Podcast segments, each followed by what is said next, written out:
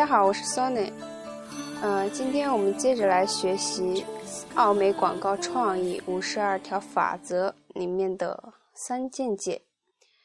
今天我们学习的是见解三：不做拿不准的事儿。禅宗公案的做法有些自相矛盾。禅宗对初学僧人常不问情由的给一棒，或大喝一声，要对方立即回答。用于考验他们的悟性境界。最有名的公案是：你知道两只手拍掌的声音，那么一只手拍掌的声音是什么样的呢？下面是本书中最重要的公案：你怎么能做好你拿不准的事儿呢？你的广告有效吗？你是如何知道的？你的沟通方式恰当吗？你是怎么判断的呢？你的营销策略准确无误吗？谁知道呢？你用什么样的参数测量并不重要，但你必须要认准一条基准线，并确立一个可以测量比较的目标。你不要做你拿不准的事儿。你怎么去衡量，完全取决你。如果是一家广告公司，你的测量标准或许是你的创意团队赢得多少奖。不错，这没有什么不妥。奖状和奖杯放在壁炉架上，看上去不错。获奖者自身感受也得到了肯定。一些代理商的标准是看在过去的一年间营业营业总额是多少。另外一些人呢，则更喜欢把客户的消费支出增长作为测量标准。作为客户，你可以选择以下标准中的一个或多个。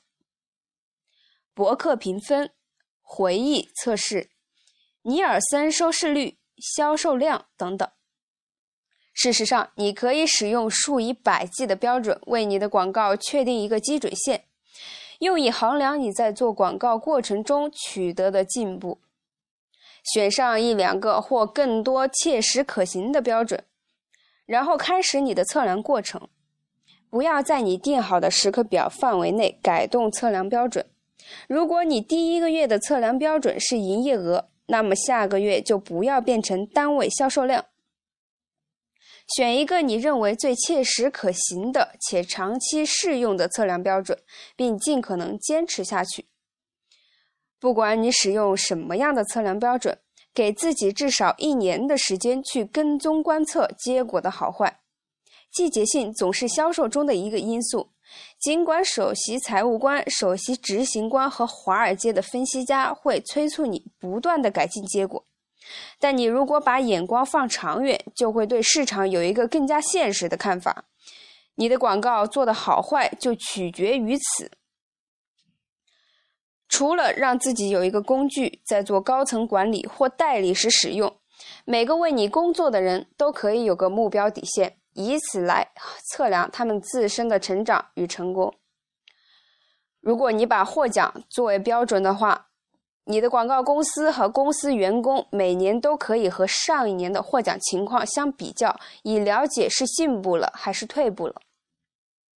如果他们做的不够好，那么你就知道了你该把注意力放在哪。我们为什么没能赢得那些奖项？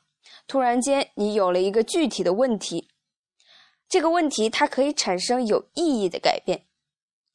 如果回忆测试是你的测量标准，那么你就会很快知道你的广告是否有效。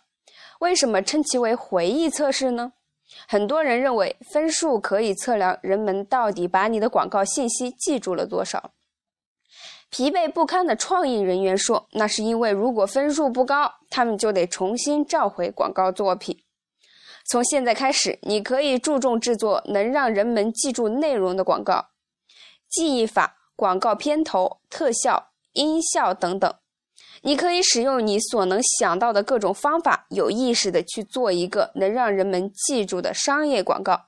当然，那可能不会卖出去任何产品，但至少人们会记住你的广告。再说一次，我们并不是偏爱某种测量标准。公司里的所有人，包括你的上级和下级，我们都应该确定大家都认可的测量标准，然后共同研究一套方法，用来提高你的得分，获得进步。挑选你的测量标准吧，尽可能把你的标准设得高一些，然后努力去达到它。如果你能达到你的标准，那么改变的不仅仅是你的广告，你的生活也会因此发生改变。好，那么到此为止，我们的三见解就讲完了。见解一、见解二、见解三是本书中的一个大框架。呃，我们要学习后面的内容，就先要掌握这三条。嗯，明天我们会学习第一章，了解你的顾客，了解你的品牌。